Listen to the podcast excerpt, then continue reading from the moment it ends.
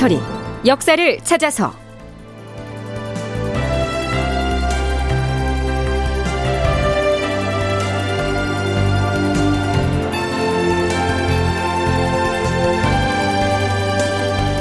제 1055편 충원을 구할 대신이 없었다.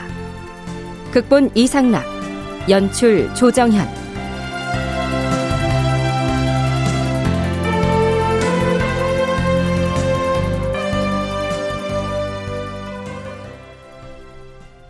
여러분 안녕하십니까? 역사를 찾아서의 김석환입니다. 광해군 5년 봄에 발생한 문경세제 은상 살해 사건. 이것은 이제 본격적으로 영모 사건으로의 형식을 갖춰갑니다. 강도 살해 사건의 주범인 박응서가 죽음을 면하기 위해서 대북 세력의 행동대장인 이이첨이 시키는 대로 조작된 영모 시나리오를 술술 읊어댔기 때문이죠.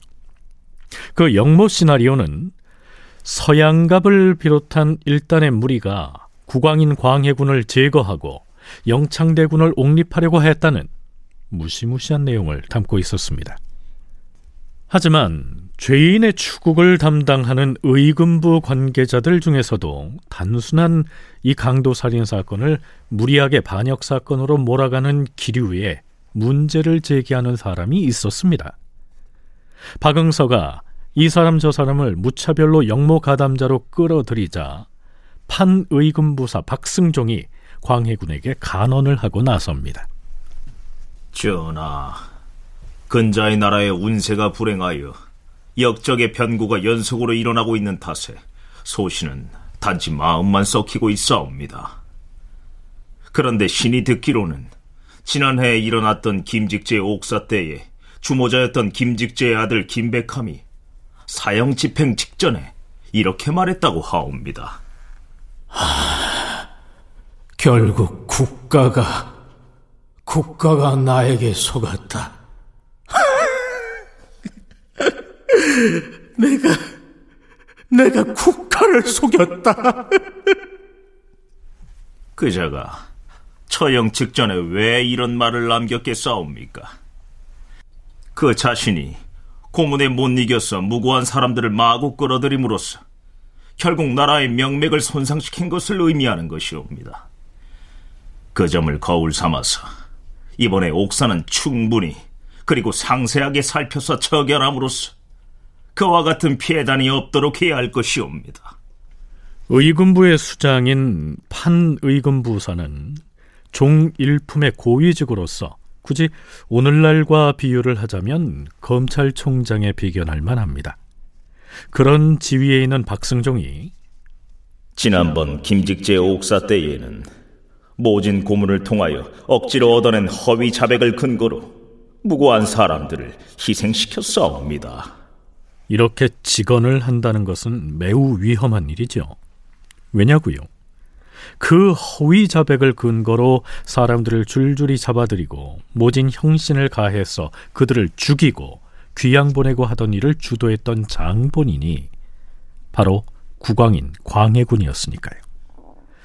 자, 이에 대한 광해군의 반응 궁금하시죠? 음, 역적을 국문할 때에는 푸득이 엄하게 추국을 하지 않을 수가 없는데 뭐 그러다 보면 국가의 채통을 실제로 손상시키게 될 수도 있을 터이다.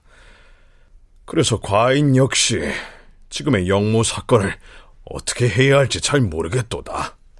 광해군은 이렇게 얼버무립니다.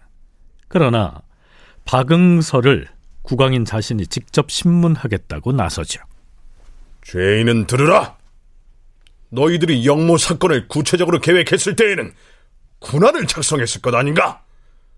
그 군안은 어디 있으며 거기에 이름을 올린 자들은 몇 명이나 되는가? 군안이란 거사에 참여하기로 한 군인의 주소 및 신상 명세 따위를 적은 명부를 일컫습니다. 전하, 신들은 아직 넉넉하게 은자를 확보하지 못했기 때문에 단지 무사 10여 명 정도와 관계를 맺었을 뿐이옵니다. 조정의 관원이나 선비들 중에서 그 군안에 대하여 들은 자가 있는가? 있으면 숨기지 말고 말하라. 신이 이미 고변을 하기로 작심한 이상 어찌 감히 바른대로 말씀드리지 않겠사옵니까? 단지 신들은 역적 모의만 했을 뿐 아직 대대적으로 일을 일으키진 못했기 때문에 군안 같은 것은 없사옵니다. 광해군은 어떻게든 역적 모의를 했다는 무리와 사대부들의 연결고리를 만들려고 하는데요. 박응서로부터는 원하는 대답을 얻어내지 못하고 있지요. 이 점이 그 대목까지는 각본을 만들지 못했던 모양입니다. 박응서를 필두로 본격적인 친국을 실시했던 때가 4월 25일이었는데요. 광해군은 그 첫날부터 무리를 합니다. 임금은 하루 종일 친국에 임하였다가 이경에 대내에 들어갔다. 그러더니 다시 삼경에 어전에 나와서는 서인갑의 공초를 받았다. 박응서는 역정모의의 주모자로 애당초 서양갑을 지목했었는데 서인갑은 그 서양갑의 동생이었기 때문에 부른 것이다. 이경이면 밤 10시 무렵이고요. 삼경이면 자정입니다. 그 야심한 시각에 대전에 들었다가 다시 친국을 하겠다고 편전으로 나온 걸 보면 광해군이 이 사건에 얼마나 집착하고 있는지를 짐작할 만하지요. 자, 그렇다면 서양갑의 동생인 서인갑으로부터는 만족할 만한 공초를 얻어낼까요? 하지만 서인갑은 완강하게 부인합니다. 전하, 신은 여주에 온 지 얼마 되지도 않았고 또한 문자를 잘 알지도 못하옵니다. 그래서 형인 서양갑의 동료들은 저를 무시하기 일쑤였는데 그들이 무슨 일을 하는지 신이 어떻게 알겠사옵니까? 그리고 그들이 어찌 감히 역정모이라는 어마어마한 일을 했겠사옵니까? 이런 이런 저자를 내보내라. 예 전하. 저, 저, 저, 전하. 전하. 다음은 누구인가? 예 전하. 중림 칠원이니 강변 칠은이 하면서 몰려다녔던 무리 중에 허홍인이란 자가 있었는데 그가 부리는 종을 잡아왔사옵니다. 편전으로 드리라. 예, 주상 전하. 허홍인의 종 덕남은 안으로 들라. 주, 주, 주상 전하. 이놈은 조령 고갯길에서 은장수를 죽이는 데에 가담하지 않았느냐? 영모에 대해서 아는 바를 모두 말해보라. 저, 전하, 신을 비롯한 여러 명이 어울려서 은상을 겁박하여 약탈하고 죽인 것은 사실이오나 영모에 대해서는 전혀 알지 못하옵니다. 음, 데리고 나가라.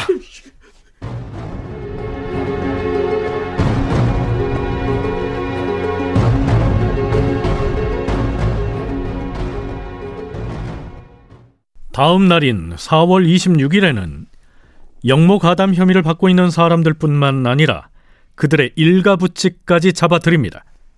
의금부에서 영모에 가담한 죄인 김비, 박치인, 심우영, 그리고 심우영의 두 딸인 경신과 사경을 잡아다 옥에 가두었다. 광해군은 특별히 의금부에 이런 명을 내리기도 하죠. 지금 의금부에 잡혀온 죄인들의 수가 상당한데 그 죄인들을 같은 감방에 가둔다고 들었다. 많은 경우에는 10여 명에 이르는 죄인들을 한 방에 가둔다고 하는데 이는 매우 타당하지 못하다. 지난 해의 예에 따라 각각 별도로 수용하여 처리하도록 하라. 혐의가 불분명한 사람들을 영모 관련자로 마구 잡아들이고 있는 상황에서 그들이 사전에 서로 소통하는 것을 차단하겠다는 계산이었겠죠. 4월 27일 광해군은 의금부에 잡아가던 혐의자들을 차례로 불러내서 직접 신문을 합니다. 이들의 공초 내용을 간추리자면 이렇습니다.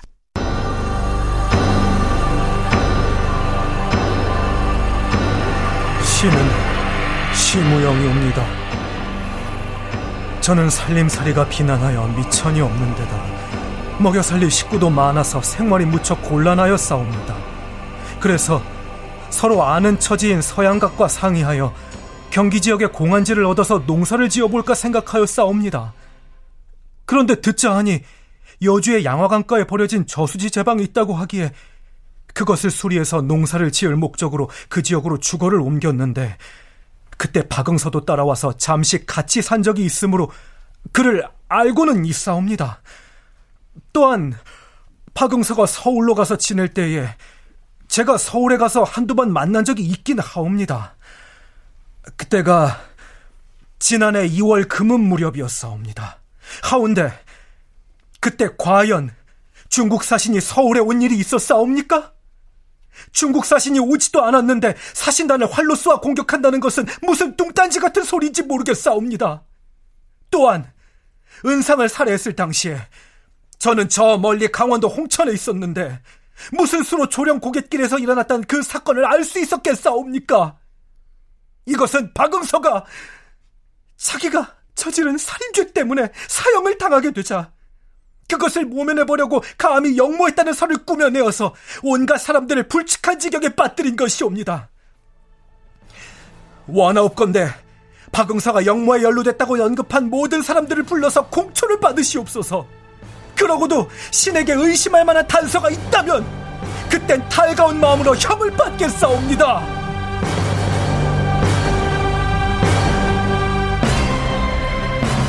신은 박종인이라는 사람이 옵니다. 저는 젊어서부터 군관이 되어서 우리 국토의 남쪽과 북쪽을 막론하고 군사의 진영을 출입한 지가 20여 년이나 되었사옵니다. 신이 소속돼 있었던 군대의 진영을 조사해 보면 신의 자취가 분명히 입증될 것이옵니다. 신이 일찍이 이경준을 알고 있었는데 그를 통하여 박응서라는 자를 몇 차례 만난 적은 있어옵니다. 그것이 지난해 여름의 일이었는데 어찌 그 사이에 영모를 꾀할 겨를이 있었겠사옵니까? 이는 얼토당토하는 모함이옵니다.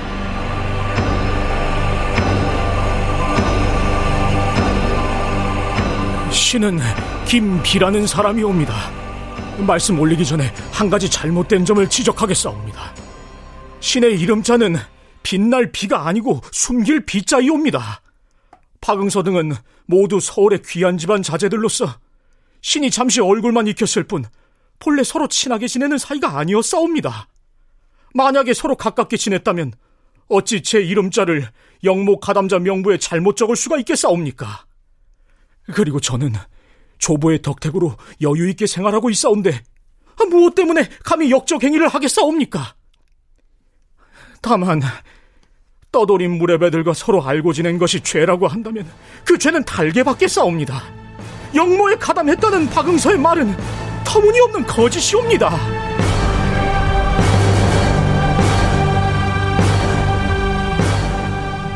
신의 이름은 박치인이옵니다. 저는 조부가 공신이었기 때문에 그 덕분으로 벼슬을 얻어서 국록을 받고 있는 몸이옵니다. 그런데 저의 형인 박치희가 박응서와 결탁하여 이익을 꾀하면서 시종일간 거처를 옮겨 다니는가 하면 이치에 어긋난 행동을 하면서 가산을 탕진을 벌였기 때문에 신이 늘 형을 욕하면서 꾸짖곤 했사옵니다.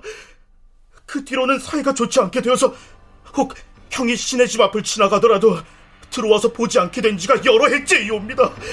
그런데 그가 용모를 깨어야 제 여부를 제가 어떻게 할수 있었겠사옵니까? 자, 이렇게 영모 혐의를 받고 있는 사람들은 한결같이 박응서가 고변한 역적 모의의 내용이 터무니없다고 펄쩍 뜁니다. 앞에서 김비라는 사람이 영모 혐의를 부인하면서 박응서가 자신의 이름자도 정확히 되지 못하면서 무슨 공모를 했겠느냐 이렇게 항변을 했었지요. 사관은 그 기사 말미에 이런 설명을 덧붙이고 있습니다. 김비는 경상도 관찰사와 한성 판윤을 지낸 김수의 손자이다. 그런데 김비는 아비의 곁을 떠나서 호협한 무리들과 어울려 지냈기 때문에 이런 옥사에 걸려들게 된 것이다. 며칠 뒤인 5월 13일에 사관원에서 그 건을 빌미 삼아 김수를 탄핵하였다. 전하, 지중추부사 김수는 역적 김비의 조부인데도 아직까지 관직을 보유하고 있으므로 모두가 놀라워하고 있사옵니다. 파직을 명하시옵소서. 결국 김수는 손자가 그 일에 연루되었다 하여 며칠 뒤인 5월 13일에 파직을 당하였다.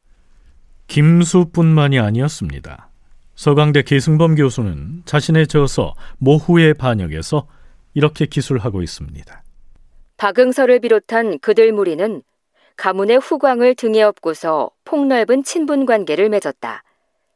그들과 교분을 맺은 자로는 판중추 부사 기자원의 아들인 기수격, 뒷날 인조반정에 가담한 김자점과 신경식, 정인홍과 교분이 있던 이사호, 의인 왕후의 오촌이자 좌이정 이항복의 추천을 받아 종성 판관으로 근무하던 정협, 그리고 피의자들이 탈취한 은덩이를 자기 집에 숨겨준 호조판서 황신, 벼슬도 없는 일개 서재에 불과한 서양갑에게 관청에서 향응을 베풀어준 경상감사 윤휘 등이 그들이다.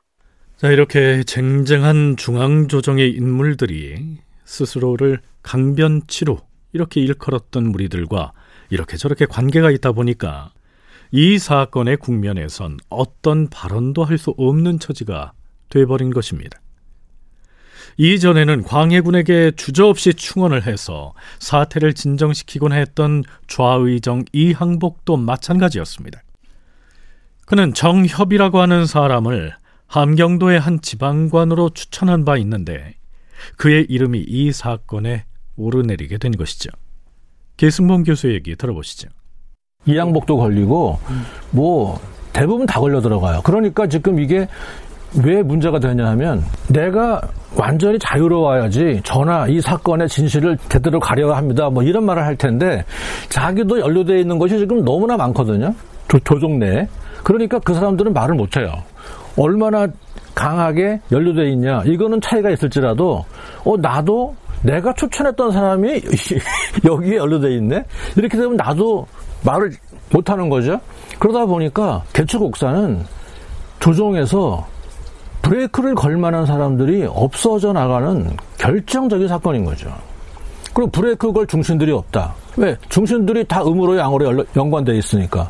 그러면은 광해군이 다 알아서 하는 거죠.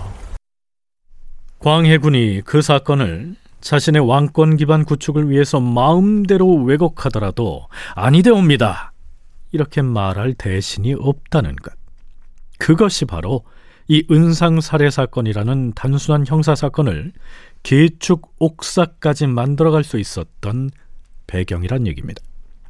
그러니 이제부터 광해군은 무슨 수를 쓰더라도 박응서라고 하는 이 강도 사건의 주범을 이용해서 그들이 자신을 몰아내고 영창대군을 왕으로 옹립하려 했다는 증거를 억지로라도 만들어 내려고 하겠죠. 원창의 경상대 학술연구 교수의 얘기입니다. 왕조 국가인데 왕이 아니고 왕권에 도전할 수 있는 사람들을 제거하는 거는 이거는 뭐 동서고금을 막론하고 어디든지 있는 일이고 박응서나 이런 사람들이 거론한 인물들을 봤을 때는 심증이 확실하지 않겠습니까? 영창대군을 옹립하려고 했구나. 아, 나를 밀어내려고 했구나. 그 얘기를 꼭 듣고 싶어요. 물증을 꼭 갖고서 그 다음 행동을 취하고 싶지 않았을까요? 이 영모 사건의 증거는 과연 어떻게 만들어질까요? 그것은 회유와 공작과 모진 고문이었습니다. 다큐멘터리 역사를 찾아서 다음 시간에 계속하겠습니다.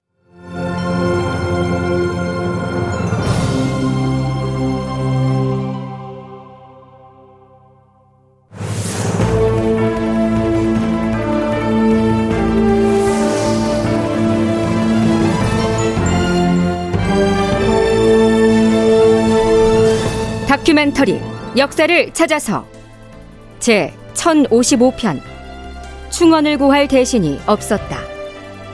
이상락 극본 조정현 연출로 보내드렸습니다.